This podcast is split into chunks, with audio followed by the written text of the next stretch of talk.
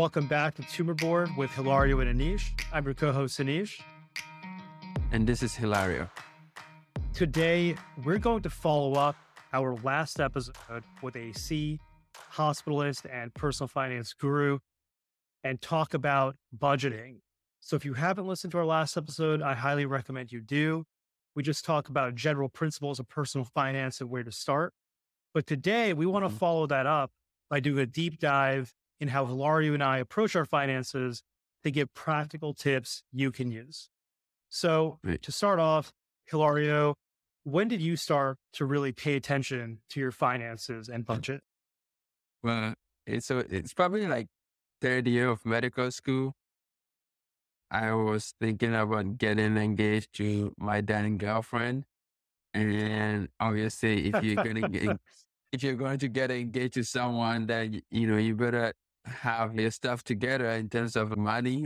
So that's that's when I really started paying attention to how much debt I actually had from student loans and also how much I was getting from like, you know, family and support from other places.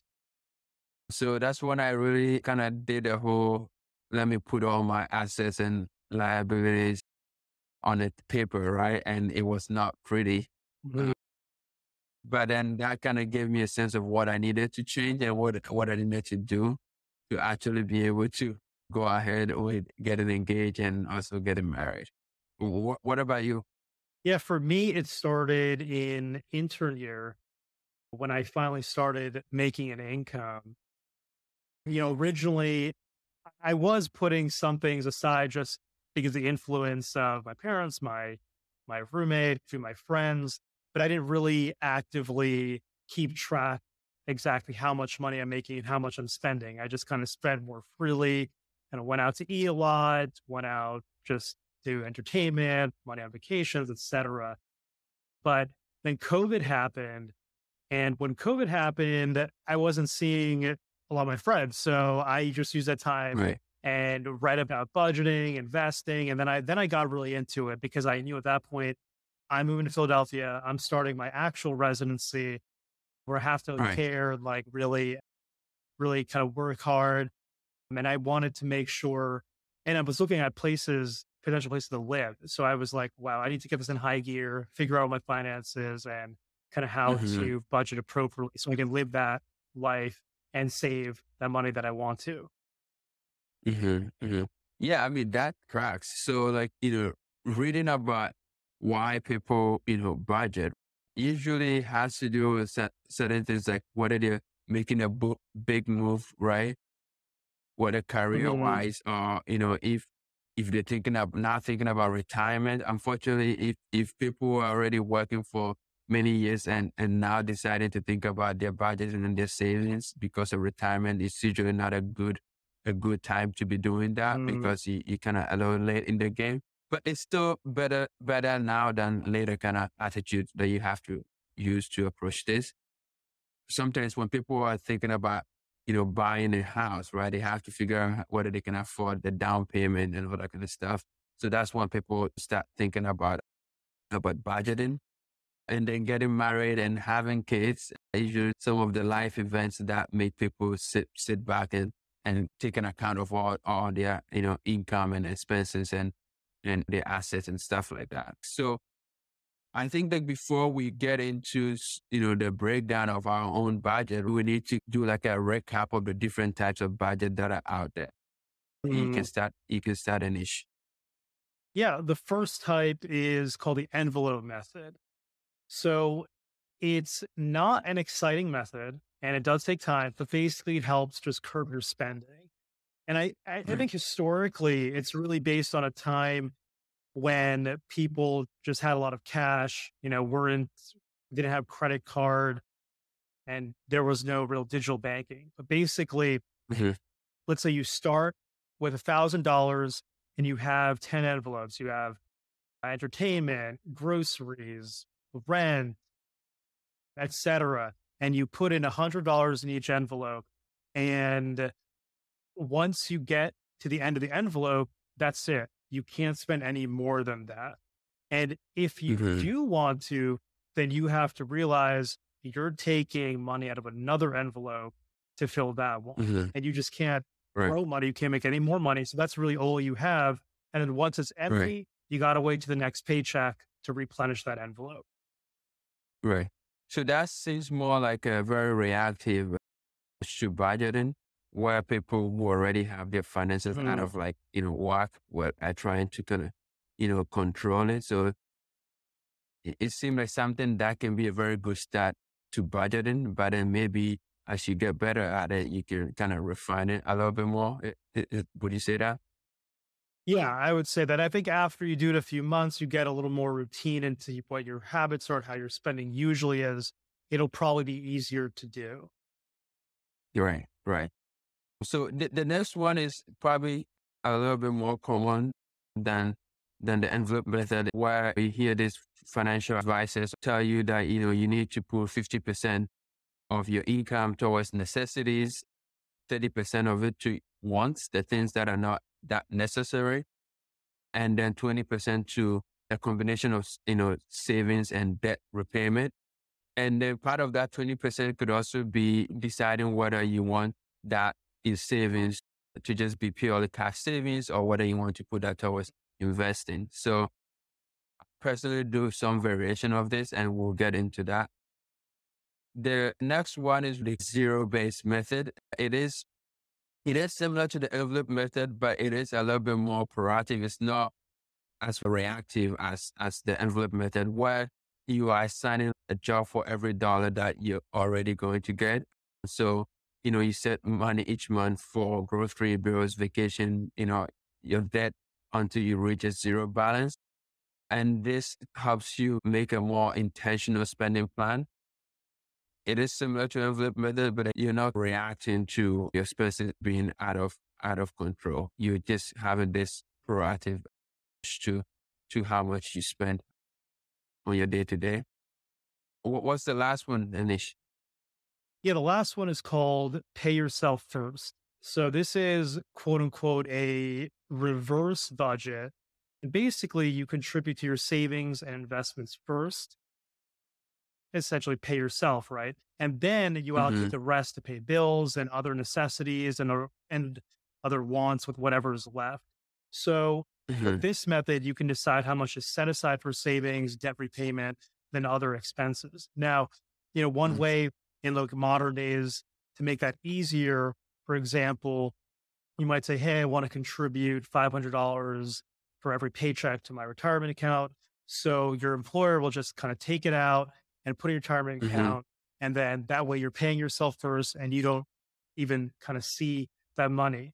But Right. I think, you know, Right. this can be kind of difficult if you're a resident on a resident salary, especially if you have obligations like kids and things like that, where, yeah, you may want to, but if you only have X amount of money, it's tough um, to spend on the other things. Kind of similar to what AC mentioned before. It's really like trying to get your budgeting muscle active, right? So Mhm. it, it is at least in in med school and in in residency is it's less so how much you can put towards you know any of these strategies and and more being in practice and having that sense of like you know saving and and knowing where your money is going so that if you needed to make any changes you can actually easily do that. We can get into the actual breakdown of, of our budget. So Anish what method of budgeting do you use and what kind of tools do you use to keep track of all of this? Yeah, I, you know, when I first started to kind of get into budgeting, I downloaded Mint, which is owned by Intuit. It's a pretty popular, Yeah. popular Yeah. app. Yeah, and you link your credit cards or bank accounts, everything's automated. So on one hand, things were really easy, right? Because it says exactly how much is coming out, coming in, what my spending is, kind of keeping it all together. But it's Mhm. also very reactive. So though I kind of use that pay yourself first a bit where I did just kind of immediately just put money into my my Roth IRA and whatnot. And then, you know, paid my loans. The rest of it is very reactive. So I wasn't able mm-hmm. to really control spending in different categories like restaurants Right. and clothes or just other necessities And I just felt like it just wasn't helping. It was a great tool to put everything together, but it wasn't really helpful for me personally to kind of budget and know and be actively engaged with my finances. But that is one that's popular one. And that's what I started with. There are Mhm. other things like Hilario is going to go into his Excel sheet. And if you don't have, you don't know how to use one or you don't have a template, you could find one online. I currently use something called You Need a Budget, also known as YNAB, Y N A B. Yeah, I'm I'm like a Mhm. super fan of YNAB. I think it's amazing. It can be cumbersome, and it's definitely not for everyone, but it is it, it's really awesome. So YNAB is kind of a combination of envelope method and zero based method. And what it is is it's a platform. There's a mobile app, but there's also like a a a, a website version, so you can use it on your desktop. And you can link your credit cards. You can automate it, which I used to do. And we can get into Mhm. why I now no longer automate it, and instead I manually edit edit everything. But basically, you link your you you can put your credit cards, and then you make categories for spending, and it's very granular. So you are proactive, like the zero based method, where before the month starts, I categorize everything and I already allocate X amount of money in each category so that I know exactly where the money is going, like exactly where it's going. That hundred dollars in my account, I know twenty dollars is going this, twenty dollars doing that, twenty dollars doing this, and so I've Right. assigned a job, and it's like the envelope method where you're assigning money to these categories, and if you want to spend more, or if you have to, or if you end up doing it just out of you know your control, you realize you're using money from something else. So though I may have allocated Right. money for restaurants, but I had to spend more on, you know, gifts because now it's like Thanksgiving or whatever. Maybe I'm taking money out of restaurants and and putting money Thanksgiving. So it it, Right, it gets right. very granular. So just to kind of give an idea, like I, I have it open right now. Uh, I've got several different categories. So I have monthly fixed expenses. So, and this is just how I categorize it. Everyone will be different. Right. So I got my rent, my utilities, which, you know, vary a little bit, but I, but it's basically the same. Internet, Mhm. my Apple Care, Apple iCloud, I pay for my family, Spotify, you know, Peloton, right? Those are monthly, those are fixed. I got my monthly variable expenses, dining out, you know, to, like takeaway food. So, you know, food to go, gas, groceries, podcasts, you know, we pay, we pay for this platform. I've got a, Yeah, right. you know, I forgot a budget. Right. And then, you know, et cetera. And then it goes, then I have like a savings short term, which is like activities financed by vacation. I have like an Invisalign, which I'm saving money up for to get Invisalign soon. And I got like Roth Okay, so IRA. it's right. more on the, then on the so savings it's really just, yeah, yeah, more on the savings side. But basically, I know where my money's going. Nothing is surprising me anymore.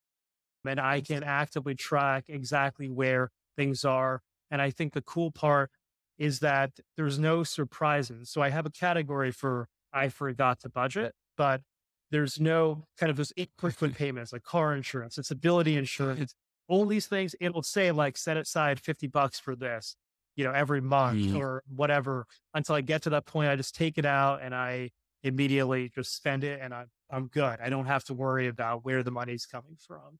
So that's what I use. Right.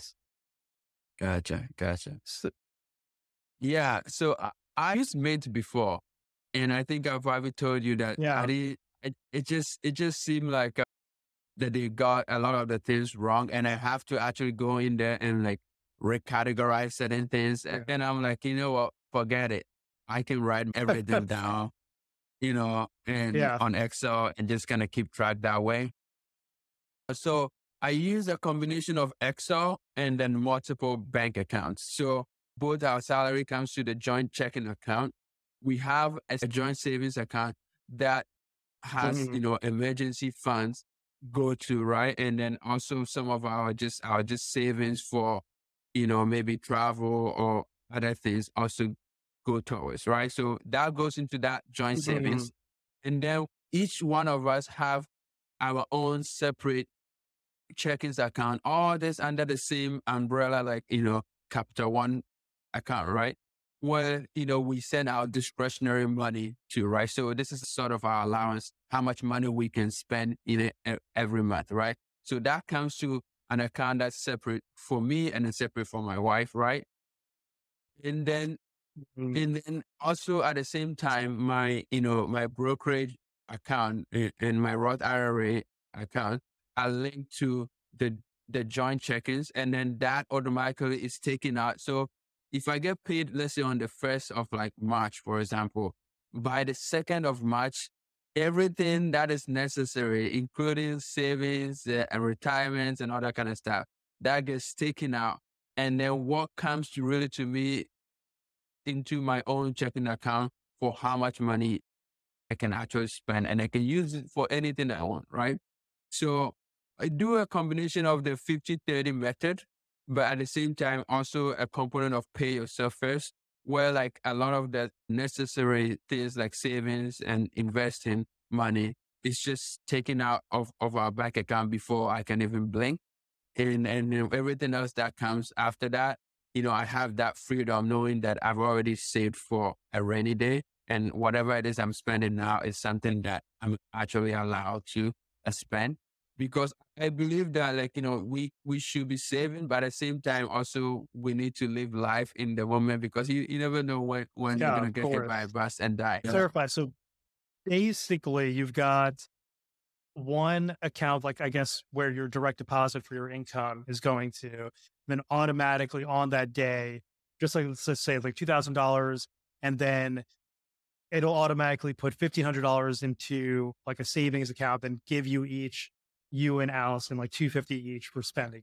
Basically, it's kind right. of the gist, right? Mm-hmm. Okay. Right. Yeah. I, right. I guess, yes, I would say that's, that's great. And I, I, though I don't actually think about the 50, 30, 20, I know I'm doing that because I also have like my income's coming, then literally I have my income going, part of that going to my, you know, to my investment account. Then also before I hit my income, just like you, I also put aside some money. At least for me, I put aside some money to my like my 403b, so I don't see it. But yeah, I, I and I have I also have another account. I have my savings account where all my savings, my short term savings, long term savings, I just I put it in there. But that for me is a little more manual because I find, and other people might find this too, can be a little difficult sometimes to know exactly how much I can do it. But but regardless, right. I think we'll both have our different ways, but it works for us, right? Right. I would say that, you know, being able to for the 50 30 didn't just come overnight, right? We had to do other yeah. ways to kind of figure out how, how much we're spending before we can say, okay, this is how much goes to our savings and this is what we can actually do, right? So that 20%, it was good to have the, the number 20%, but we're not necessarily married to it. Let's say something changed in our lives and and yeah. we have to kind of readjust to to that. Then you know what we mm-hmm. go is that we go and we edit that automatic transfer to to our brokerage and Roth IRAs and stuff like that. We'll edit that and then make sure that that that is you know changed to let's say fifteen, or if we can afford more, we you know we, that would change to let's say twenty five percent or so. So it's a guide and and let's yeah. something that you know we have to like be very stringent about. Yeah. Mm-hmm.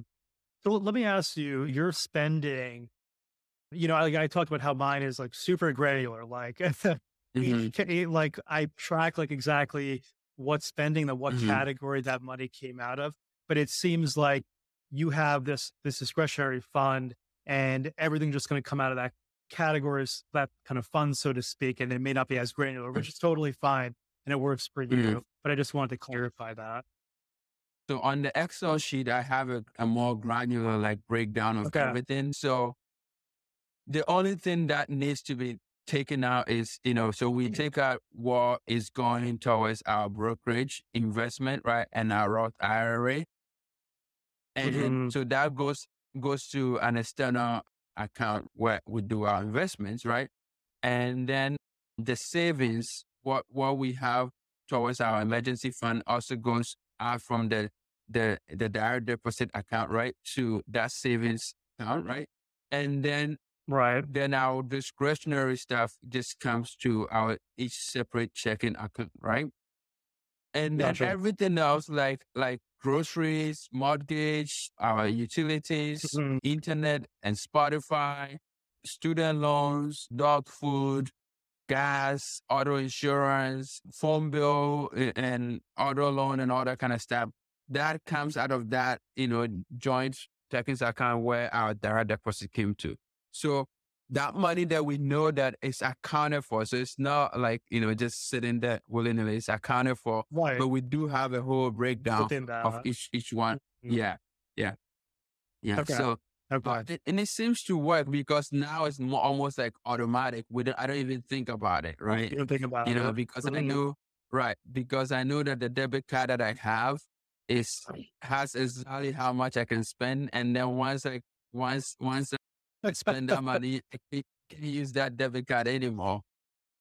So Yeah. that's that's one, one way to uh, approach it, approach. it.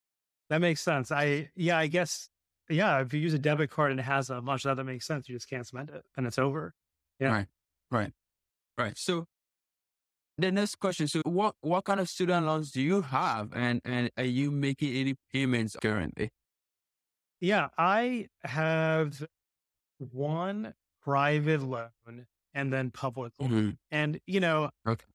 long story why I ended up taking this private loan. And you know, again, I just wasn't so informed back in the day. But it's not a terrible loan. It- It's not a bad loan. You know, my my school offered it is a subsidized loan. And mm-hmm. accumulation interest doesn't start until four years after you graduate. And if I pay it off before, then I don't have, you know, what then I don't have any more balance. But I do have those two loans. You know, the public loan would, you know, the whole COVID changes, which, you know, no one could predict, you could make a Mhm. zero payment and that'll count as a payment. That might end later Mhm. this year as what it looks Mhm. like Mhm. but uh, but I, I do have I do have those those loans, and I am Mhm. actively paying off my private loan because I have to because that's Mhm. you know there's no zero payment for that. but but uh, but it's not it's it's not it's not terrible. You know I I think the whole loan topic is like its own episode in of itself, Right. pros and cons. I think when initially, you know, I just didn't, I didn't know what field I was going into. I, I had no idea about Mhm. really anything. Mhm. And, but yeah, I do have to kind of actively kind of budget away for that. Right. Yeah. So I do have private and federal loans, right?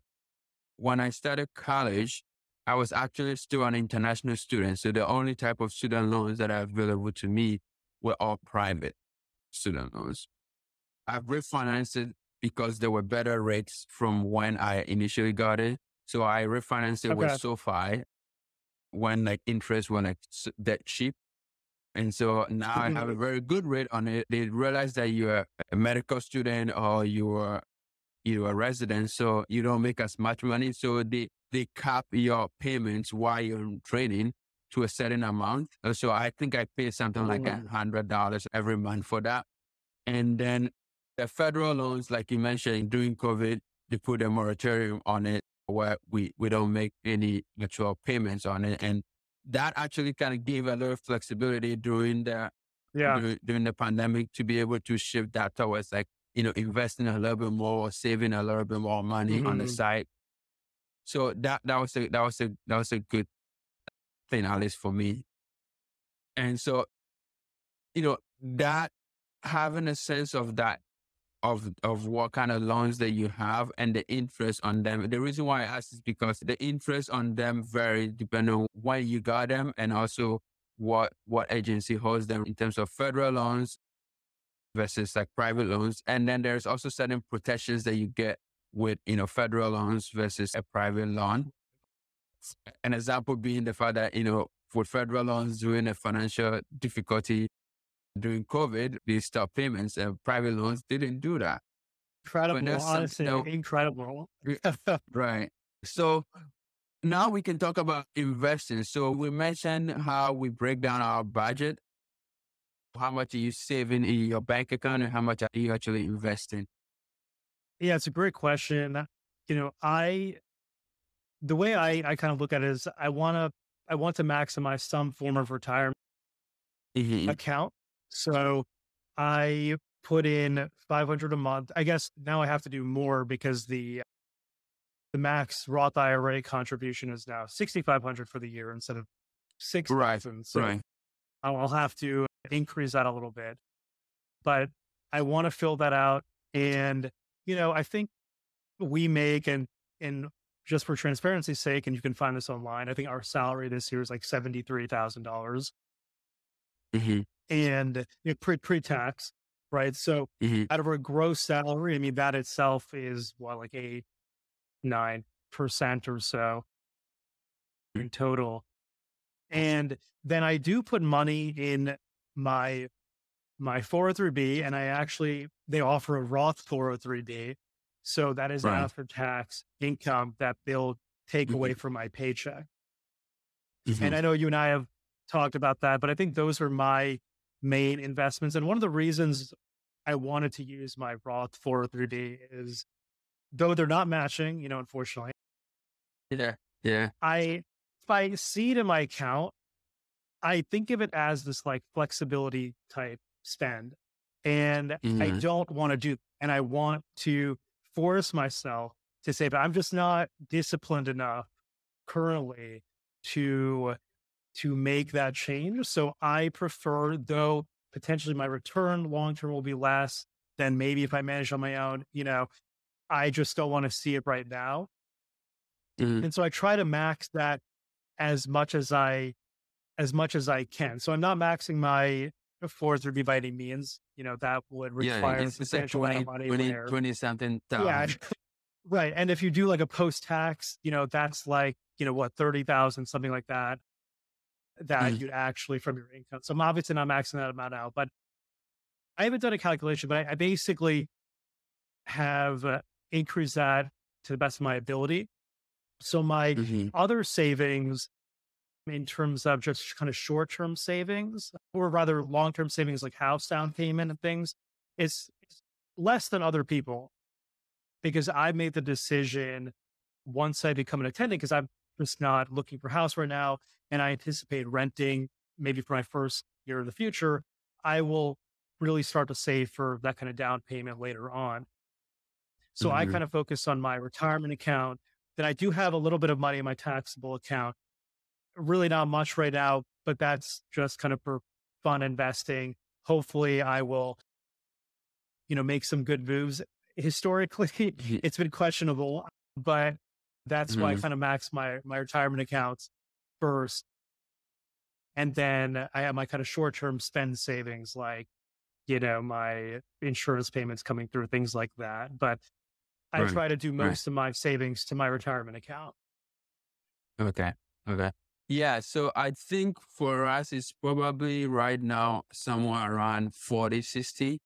40% Mhm. of that is just, uh, you know, building an emergency fund in our joint savings account. You know, like you said, we have a 403 at our institution. It's a retirement account, but it's not much. So a little bit of the money, about $100 a month goes to that account.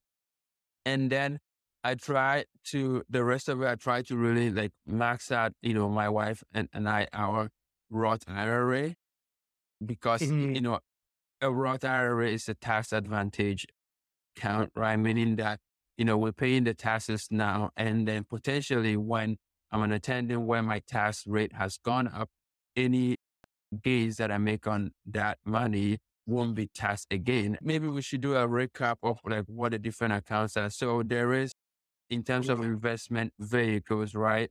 The big ones is that you have your retirement accounts and then you have your just your, you know, a regular old brokerage, which is usually not tax advantage accounts, right? And the retirement accounts, right? You can get a retirement account through your workplace. And then as an individual outside of your workplace, you can also have other type of retirement account. In your workplace, there are several different types of accounts. Some of you have had a 401k, 403b. You can approach contributing to those accounts, either paying the taxes already before you put that money into the account, or you you you wait till after you you take out that investment to pay the taxes off. So if you're doing a Roth 403b or Roth 401k, for example, mm-hmm. it means that you you already contributing to that retirement account after you paid your taxes on that money.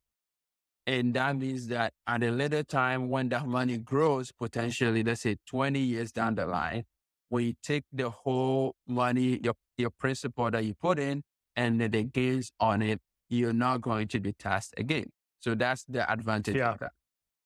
There is the regular, you know, you know, 403b or 401k where you do not pay the taxes now. So you can actually that, that contribution from your taxes where you don't pay your taxes now. So you just contribute to, the, uh, to that account. And then when, say, 20 years down the line, and when you take that money out, then you pay the taxes. So you have to figure out whether in the future you're going to be in a bigger tax bracket or whether you're going to be in a lower tax bracket to decide which one is good for you. So those are uh, workplace related type of retirement accounts. As an individual outside of your workplace, you can have an IRA and an IRA stands for individual retirement account. And if you make any income, if you make any income, you can contribute, I think, like if you're less than 50 years, 6,500 annually. And if you're more than 50 years or so, you, you know, the increase that a little bit to, I think it's 7,000 or 7,500. Again, you can do that as a Roth or you can just do that as a regular IRA where you're not paying the taxes until later on. So what we're seeing is that right now we're doing our Roth IRA first, which is the 6,500. Mm-hmm. And then we're putting a little bit of a Roth 403B. Yeah. Well, if you can afford it. Now, if say your workplace matches your contributions to your 403b, then you probably want to flip it around where you're contributing first to your workplace 403b or 401k because it means that if I put $6,000 in that account, then my workplace is going to put another 6000 to it. So automatically yeah. you're getting doubling that contribution. So that's why some people sometimes would say you should you should contribute to your 401k or your 403b first. But in our case, where we're residents, we don't get a match because we're not really members of the staff in the hospital. So for some reason, so we don't get that much. I think there are some places where they get a match, but we don't. So in those, in that case, we just, I just opt to kind of put that money in the Roth IRA and just like NHG, you also do the same. Uh, so that was just mm-hmm. a little recap because sometimes I know these vehicles can be very confusing. If you're confused, still confused, just Google different types of retirement accounts and investment. And, you know, there's very good articles out there that can, that can help. Now we can talk about adapting your budget. So any, has there been situation where like, you know, the budget that you have right now, you have to like scrap it or you have to like make big changes to it so that you, so that you can you, you can afford something or you, you can, you can do something that needs to be done? Definitely i mean i think we all kind of kind of have that right? Things things life happens and uh, you know you you end up needing to needing to adapt. You know i would say in terms of like my regular income that's been very stable. You know you can find it they have a little bit of a raise every year but i think there's there's a few things. One, there was not a change in financial situation. I didn't count on expected expenses that were infrequent, like my disability insurance. It's like fourteen hundred dollars once a year. You can do it monthly, but you end up paying like it, the total comes out more. Where they, I have a few different payment plans, and if I had mm-hmm. done that, I would have remembered. But I was like, no, I want to save money, which is smart decision. But then I just like didn't mm-hmm. realize all of a sudden I had forty hundred dollars taken out of my bank account. right. And I, I needed I needed unfortunately to tap into my emergency fund for that. Right. And like car insurance is like twice a month, right? So even though those are expected, if you're not expecting it, they can actually be pretty big. especially when Mhm. kind of income that, you know, we have. Mhm.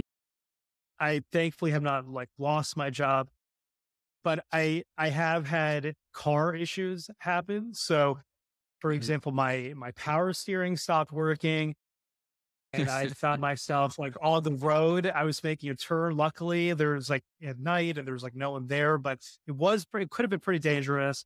And though my Uh-huh. warranty did cover part of it, it didn't cover everything. So I had to pay that. Luckily, you know, I didn't have enough money that I wanted to pay for it. So I did have to make changes, but I was able to kind of make that change. I, I will say Mhm. there was, you know, I think personal life changes happen too. For example, I went through a breakup and, you know, after that, honestly, my budgeting really declined drastically and I wasn't really paying Right. attention Mhm. you know, so I ended up doing like buyer's therapy where I just kind of spend money on kind of frivolous items that some will regret Right. purchase, purchasing. And, uh, you know, luckily the, the habits of forming a budget and saving, I still had them. Mhm. So I didn't spend all the money I had. I did save some, but I did end up Mhm. buying like you know, brand name clothes that I just like will never wear. Right. Right. um, right, like right. just expensive items that are just like way too much. And I think you know, what happens when kind of personal changes happen, it just kind of takes a hit. It kind of falls free. Mhm. And then, at least for me, what ended up happening was I kind of got in a better mental state again. I read Psychology of Money, which really kind of put that kind of stuff in high gear again. And then I kind of retooled my budget. I stopped using you need a budget for a while and it just kind of went to free fall mode. So then I restarted Right. and it's now kind of back on track. And also things changed like I started dating again and man, dating is a huge expense, man. Like so I'm like so my like monthly expenses were very different than it was. And then I was like, man, I gotta Mhm. allocate money for restaurants, diet Right. activities, and all right. this stuff that I just like wasn't doing. So Right. so things do change and you do have to adapt. And it's tough. It's tough to adapt. And I kind of had to make some serious like cuts. Like I wasn't Mhm. putting in as much money in my vacation fund. And I, I like to go on like a trip and things like that. And I kind of had to allocate all that to to dating. Mhm. But so Right, so things do happen. Yeah. So definitely your budget in life is just more eventful than mine.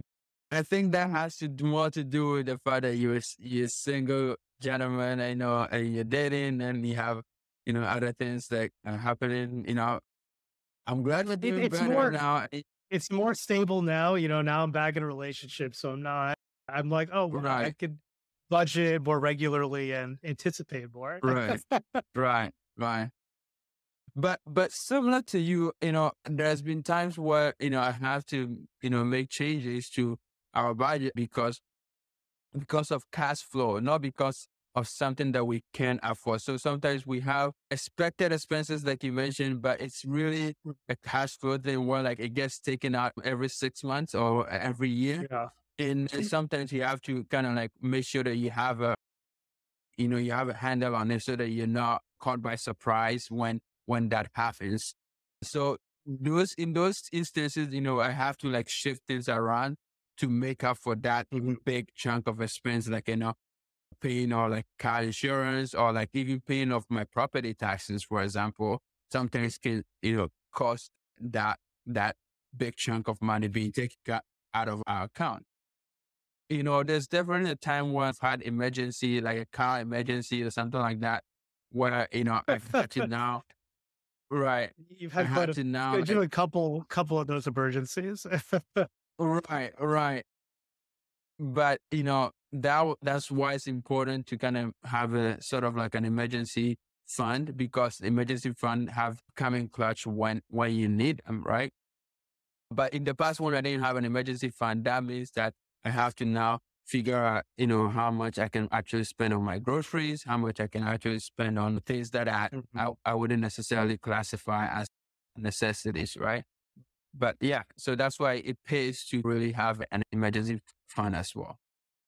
So how often do you come back and say, yeah, I want to review my my budget, like, you know, because like everything is going so well. And I'll say personally, I probably do that maybe once a year.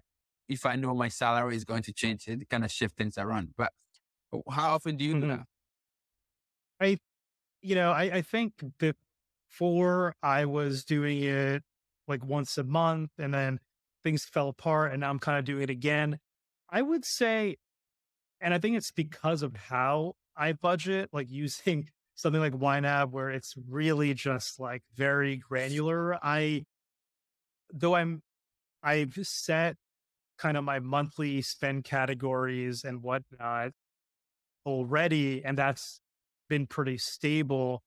I end up mm-hmm. using because I'm just using that software and tracking everything. I do pretty frequently, so I kind of set mm-hmm. aside time once a week to go back to go into all my credit card statements. I pull it together and just kind of put everything in so that I know mm-hmm. my, you know, know my expenses. But then once we got a little burdensome, so now I'm doing it once in two weeks. Right. But it's it's fine because okay. I think you know I'll get it'll just naturally for me like I already know I need to do that, and then I'll get to it at some point mm-hmm. and I'll do it. I don't think I'm changing my overall budget necessarily, but I do think there are some things change like you know, I want to buy a couple of gifts for people later. And so I do try and make changes now so that I, I don't have to make big changes later. But, you know, I think that's just what end up what happening when you're on a little bit of a tight budget. If I was a little more loose, mm-hmm. maybe I put less money in my Roth 403b, I wouldn't have as mm-hmm. much of like a problem. But right. because I tr- really try to kind of go on the edge, I end up needing to check and a little right, bit more. Right. mm-hmm, mm-hmm, mm-hmm. What what I what so now we probably transition to what our long term budgeting plans are and what our goals are. Um, you know, obviously we're we're PGY four, right? We'll be PGY five in a little bit, and uh, you know we'll be transitioning to you know attending hood, right? So what what are specific goals of budgeting do you see for yourself as you transition from residency to, you know, being an attendant? Is there anything that like, you know, you're looking forward to or anything, things that you feel like you have to kind of get, get on top of to be able to, you know, to survive being an attendant? Yeah, I think one thing I'm looking forward to is not having, again, like this razor thin margin where like every cent is like so important. So I think just that like comfort, flexibility. I do mm-hmm. plan on quote unquote living like a resident, definitely upping my okay. lifestyle a little bit, but mm-hmm. not where it's like, you know, unreasonable. Right. I think, you know, my my big things are I do want to save money and I, I do have to actively do a pretty large amount for perhaps like a house down payment in the future. You know, mm-hmm. perhaps like now you know, setting aside money for wedding stuff if, you know, things, things are going well. So probably something I'll have to do. So something like that. And I think just having, you know, I don't have, I don't have so many things I want to spend on, but just having some money to travel when I do travel. I think right now it's always like I can only spend like X amounts, maybe having a little more flexibility right, right. on that mm-hmm. vacation mm. budget would be nice. So I think really mm. those are those are those are the things. Yeah. How about gotcha. how about you? Yeah, a goal that I have for myself is that I want to pay off my at least my private student loans off within three to four years after I finish, you know, residency. And then depending on whether I get a you know a job, a nonprofit job, or like working for a hospital, like especially if it's academics and stuff, that you yeah. know, if maybe I could continue to do the PSLF, right? And get, get the rest of it forgiven after, you know, five years as an attendant because I would have had five years as a resident the where resident. I did PSLF, right? Yeah. So depending on what that looks like, I'm hoping that my student loans will be gone in five years after I become a, an attendant. So that means mm-hmm. that I have to really, you know, make sure that I'm budgeting appropriately for, for that you know, some of the things that right now my wife and I are not able to really budget so much for is like travel. We like to travel. And right now, you know, it's not really in the budget to really have a reasonable travel bu- budget for, for ourselves. So that would be something yeah. nice to be able to budget for. And, uh, you know, you know, family members and my parents that I want to support a little bit better than I am able to, you know, family that I have in Ghana that I want to be able to support. That I mm-hmm. can't really do that uh, right now. So th- those are some aspirations when it comes to money in terms of uh, uh what's what's ahead of me. yeah, I yeah, I guess I I forgot about that. Yeah, I I want to support my parents as well, and at some point I want to start a family. So I really need to put put put money aside because I I don't have right. any money for that right. right, right, right, dude. Believe it or not, I I put away hundred dollars for a potential kid every month. Hundred dollars, right? Good. I mean, like that's yeah. You're, at least doing something. You can buy that. You can buy right. that crib for sure. Car seat. Think that. Yeah, car seat. Yeah, yeah. yeah. Hundred dollars a month. Well, twelve hundred a year. That twelve hundred a year alone is going to be like one month of like daycare or whatever is what I'm what I'm told. yeah. but at least you can pay the first month, right? You don't have to wait for the first month. Yeah, yeah, yeah. So in terms of about financial independence, you know, we had a little mm-hmm. bit of that mm-hmm. conversation with AC in in, in yeah. the previous episode. What what what where do you think your budgeting comes in relation to why you want to retire? Yeah, I, I probably should have mentioned this also by long term aspiration. By, you know, like we talked about the AC, the, the FIRE movement, financial independence, retire early. I don't really want to retire per se, but I want flexibility. I want to be able to operate in some capacity, have some more autonomy, maybe some more of my own schedule.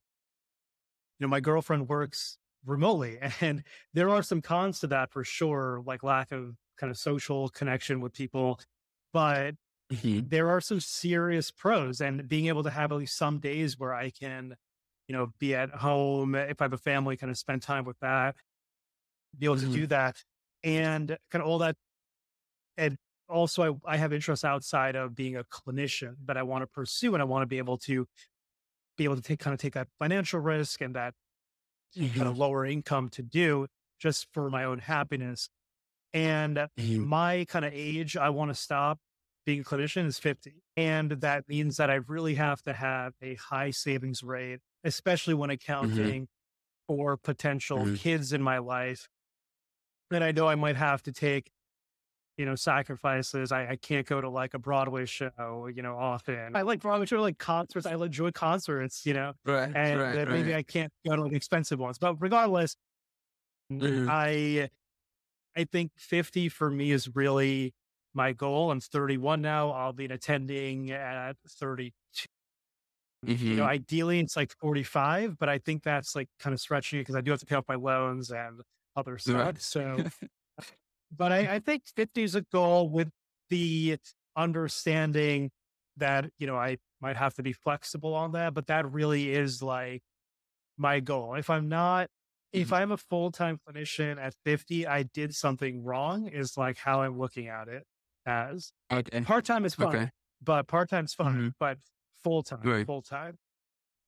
Right. Right. Yeah. I think that, yes, it, it will be great to have some kind of independence in terms of when, when you want to work and all that kind of stuff. You know, like I mentioned, like I, I do have family in Ghana and at some point I see being able to travel back and forth. And I think maybe like in my head, I have a soft goal of like 55 where I can yeah. like maybe work in some capacity, not as, as much as I, I would be if I'm an attendant at 32, right? I yeah. don't necessarily see, see myself wanting to work myself to the ground. So I'm like 65 or whatever. There's no way I want to convince myself of that. So, but you know, saying that is easy, but it means that you have to really plan properly, right? And and be able to afford as some form of lifestyle, you know, at that point when you want to have that kind of independence, right? That would mean that you have to really train yourself you know, not to have a certain type of lifestyle.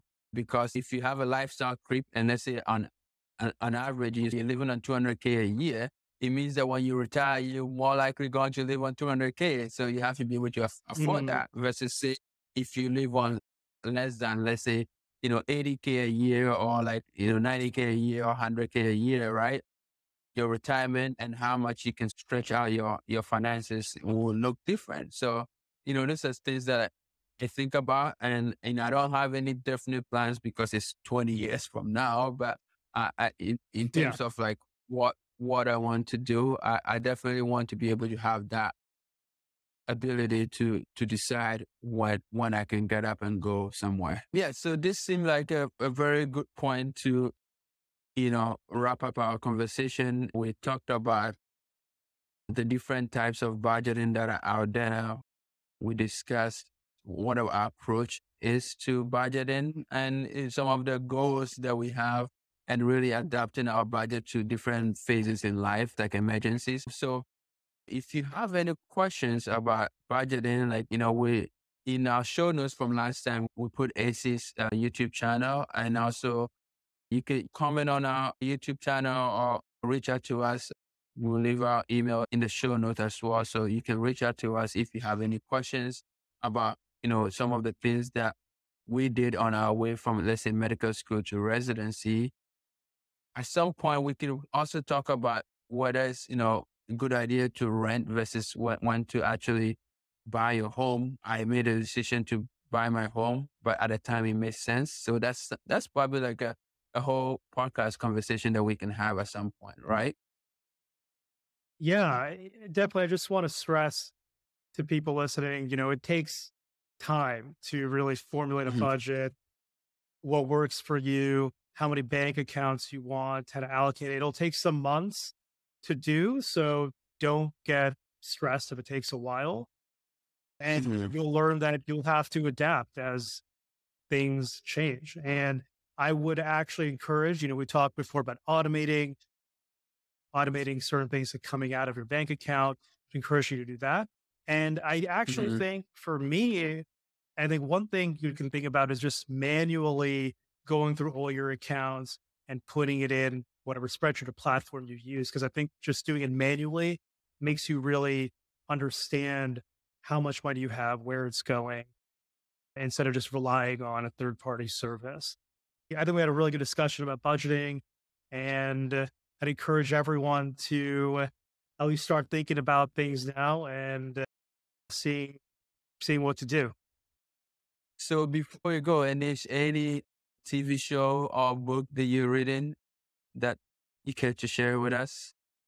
Yeah, like I mentioned earlier, I finished reading Psychology of Money, and honestly, I'd encourage everyone to read it. I think the the book is great. It really just talks about saving, budgeting, but really the mindset of what to do, not necessarily how to do, but the mindset and kind of getting into mm-hmm. that practice to build that habit. It's a really great book. It's a short read. It did take me a little while, but it's actually a short read. I do think it'll be useful for everyone. So check it out. Yeah, yeah, that's that's cool. I've, is it James Clear, right?